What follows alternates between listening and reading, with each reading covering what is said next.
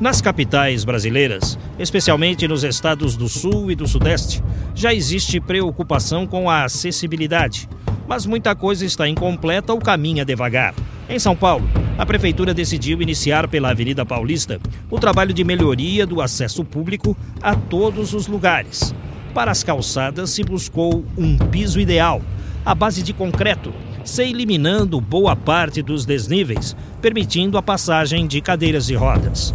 Mesmo assim, os problemas continuaram por causa de empresas prestadoras de serviço que quebram as calçadas e depois não fazem o remendo como se deveria. É o que explica a cadeirante Julie Nakayama. Para eles fazerem alguma manutenção, eles faziam, eles abriam a calçada, só que cada um fechava da maneira que achasse melhor, assim. Então, passavam, sei lá, duas, três semanas, o buraco já estava aberto de novo. Julie Nakayama, que é publicitária, foi contratada pela ex-vereadora Mara Gabrilli para tomar conta das calçadas da Avenida Paulista. Mara, que agora é deputada federal, publicou um guia de orientações para que todas as pessoas entendam a importância da acessibilidade nas cidades brasileiras. Mara Gabrilli, que é tetraplégica, diz que o mais importante é conscientizar a população sobre os direitos de ir e vir de todas as pessoas com mobilidade reduzida. O guia foi feito principalmente para gestores, para prefeitos de municípios, para que eles executem política pública de acessibilidade, de inclusão de pessoas com deficiência e idosos. Então a gente fala de transporte, fala de saúde, fala de esporte, educação, e infraestrutura da cidade, que é isso que a gente vem conversando, como as calçadas, que tudo é uma questão de conscientização. Então esse guia, ele tem essa função de trazer para esses prefeitos, para esses gestores é, municipais, a importância e como fazer acessibilidade, como ter desenho universal, mobilidade urbana de uma forma que se contemple toda a população. Todos enfrentam dificuldades nas conduções, trens ou mesmo metrô lotados. Para quem tem uma deficiência, pequenos obstáculos se tornam grandes problemas, como conta a cadeirante Eliette Pereira, que pega ônibus todos os dias. E você tem que depender do motorista, do cobrador para te ajudar. E às vezes o ônibus está um pouco alto para você subir, mesmo com a, com a guia aquela plataforma, né? Eu, às vezes, nem consigo colocar o cinto dentro do ônibus, porque não dá. Além de precisar da boa vontade dos motoristas e cobradores de ônibus, nem sempre tão atenciosos, Eliette necessita ainda da ajuda de funcionários do metrô para embarcar na estação Sé sempre lotada. A Secretaria Estadual dos Transportes Metropolitanos promete para o final de 2011 a adaptação de todas as estações do metrô inclusive as da linha azul, com todo o tipo de acessibilidade. Mas o digitador Carlos Melo, que é paraplégico, alerta que houve um erro da companhia do metrô na aquisição das novas composições, como ele explica. É, eu saí do metrô, eu vi uma pessoa encostada na, na parede, eu desci uma rampa. Quando chegou no final da rampa, ele se aproximou de mim, estava armado e pediu para que eu, que eu seguisse com ele como se fosse amigos.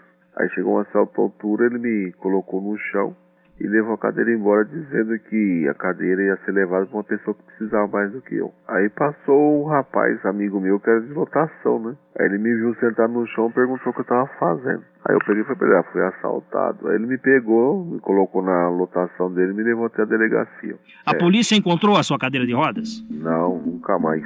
A deputada federal, Mara Gabrilli, informa que esses problemas ocorrem porque há engenheiros e arquitetos que desconhecem o conceito do desenho universal que dá acessibilidade a todos. Desenho universal nada mais é do que um conceito que contempla a diversidade humana. Então você imagine, por exemplo, um controle remoto feito com desenho universal. Qualquer pessoa consegue manuseá-lo, desde uma criança, um tetraplégico com pouca força no braço, uma pessoa com deficiência visual, tem facilidade para manusear esse controle remoto porque ele é feito com desenho universal. O arquiteto Eduardo Ronchetti concorda com a opinião de Mara Gabrilli, porque nas faculdades o assunto acessibilidade só agora começa a ser discutido. São poucas as faculdades e universidades que tem, por exemplo, na sua grade um curso de acessibilidade, né?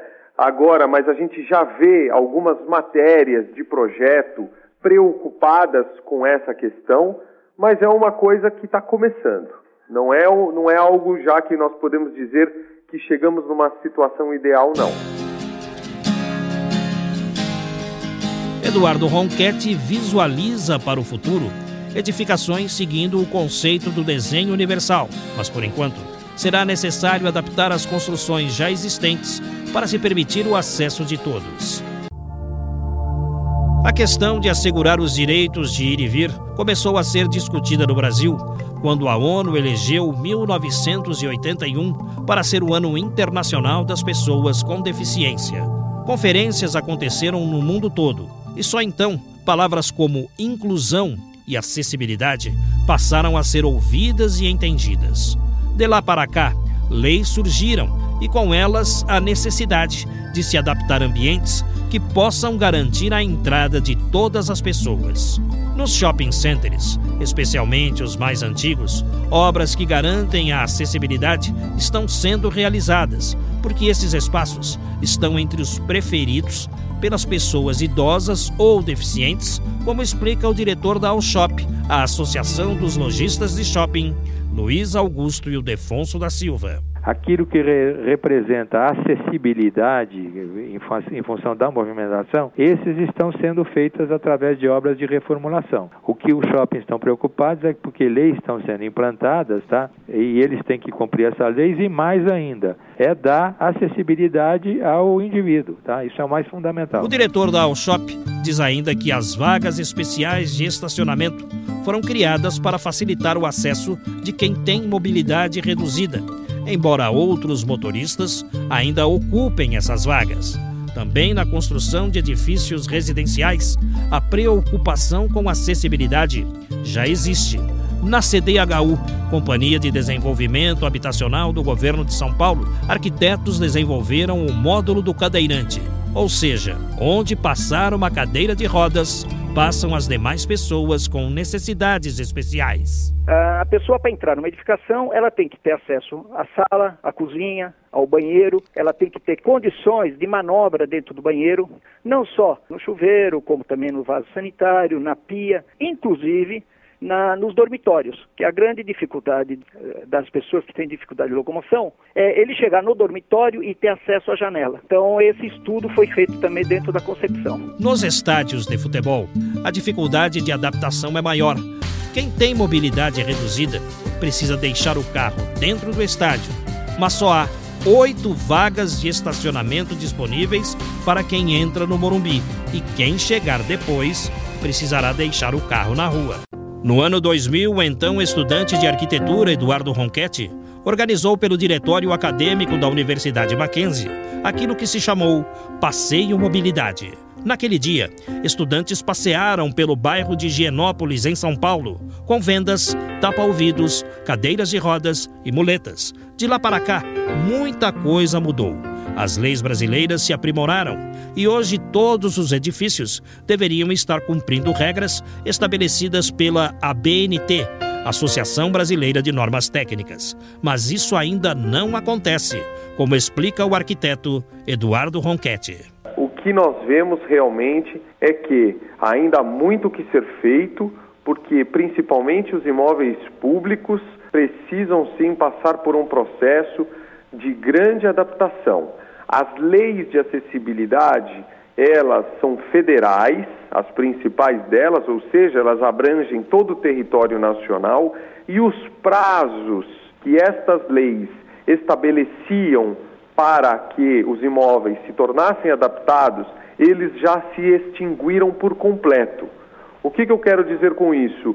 Daqui para frente, todas as edificações públicas e as edificações de uso comum todas as edificações, elas não têm mais prazo e elas têm que se tornar acessíveis ao uso das pessoas com deficiência. A deputada federal Mara Gabrilli confirma as palavras do arquiteto Eduardo Ronquetti e avisa que o não cumprimento das leis de acessibilidade acarreta em crime de discriminação. São Paulo ele foi pioneiro em absorver a, a NBR, são as normas de acessibilidade no Código de Obras. Isso aconteceu em 92, 93. Porém, a gente tem um decreto federal, que é o 5296 de 2004, que obriga a ter acesso, Geraldo, tanto estabelecimento, edificação privada, quanto edificação pública. Todas já devem ter acessibilidade e já expirou o prazo de fazer, que foi 2008. Então tem que ter. Acesso já faz parte da legislação brasileira. A gente absorveu também a Convenção da ONU como uma emenda constitucional, faz parte da nossa Constituição. Falta de acessibilidade é discriminação e discriminação é crime. Então as pessoas devem denunciar as edificações que não têm acesso. Não se tem registro de alguma punição pelo não cumprimento das leis que diminuem as barreiras arquitetônicas. O digitador Carlos Melo, que é deficiente físico, diz estar cansado de ouvir promessas que nunca se cumprem. Tem um monte de projetos aí que dizem que nós deficientes temos esse direito, né? A prioridade de, desse direito. Mas só que é só conversa, né? Porque direitos mesmo, nada. Tem um prédio aí que, se não me engano, é da República. Ele foi reformado dizendo que teria 10% dos apartamentos direcionados a deficiente físico. Mas se você for lá, tem uma pessoa só. Carlos Melo se utiliza de uma cadeira de rodas motorizada para se locomover. Ele confirma que não há o cumprimento das leis de acessibilidade, tanto por parte das empresas quanto do poder público. Você tira uma base pelos acessos às calçadas calçada cheia de buraco. Quando você vai numa calçada, que você vê que é uma calçada boa, você sobe, né? Quando chega lá na frente, você tem que voltar tudo de novo. Porque ou não tem, ou não tem a guia rebaixada lá, ou tem um degrau que você não possa descer, né? Então, porque nós cadeirantes temos esse problema. Não só cadeirantes, eu acho que a calçada não seria só para cadeirante, seria para tudo. Apesar das leis que garantem a acessibilidade, quanto mais carente for uma pessoa, mais dificuldades ela encontrará para se locomover. São Paulo é a cidade que mais vem cumprindo a legislação de acessibilidade, que estabeleceu o prazo até 2008 para a adaptação de todos os lugares de uso público. As maiores dificuldades estão nas praças esportivas. Até mesmo para o futuro estádio do Corinthians em Itaquera, o projeto prevê a instalação de escadas rolantes de acesso e não rampas rolantes. Já nos parques públicos, a situação é diferente. O Ibirapuera já tem sanitários acessíveis, estacionamento preferencial e segue o conceito do desenho universal no planetário.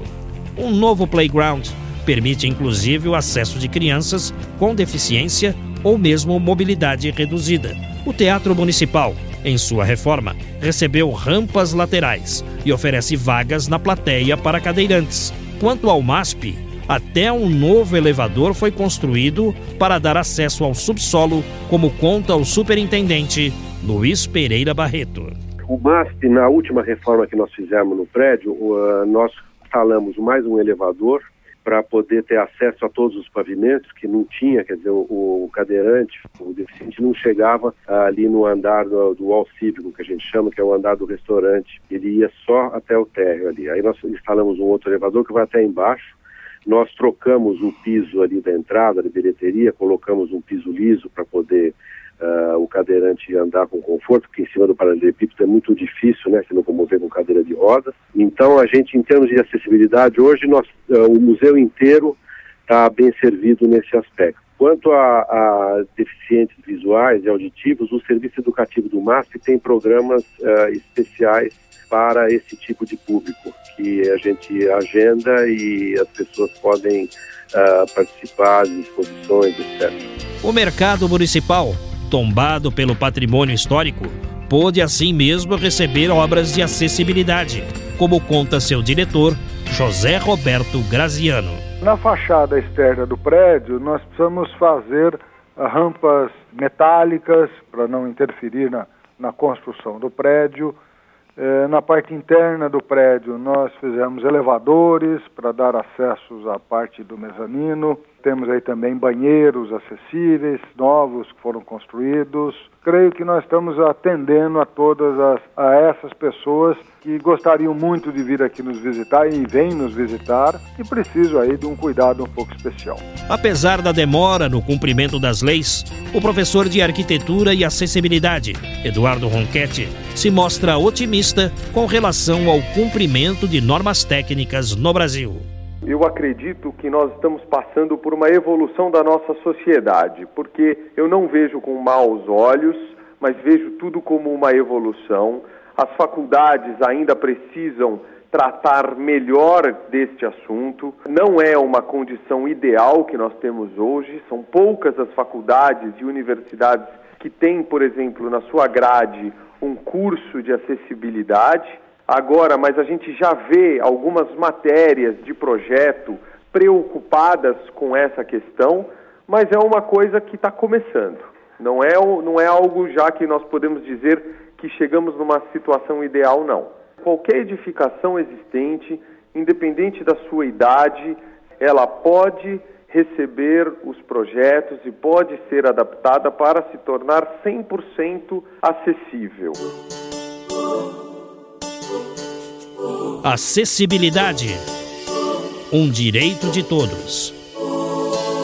Geraldo Nunes, Estadão e ESPN.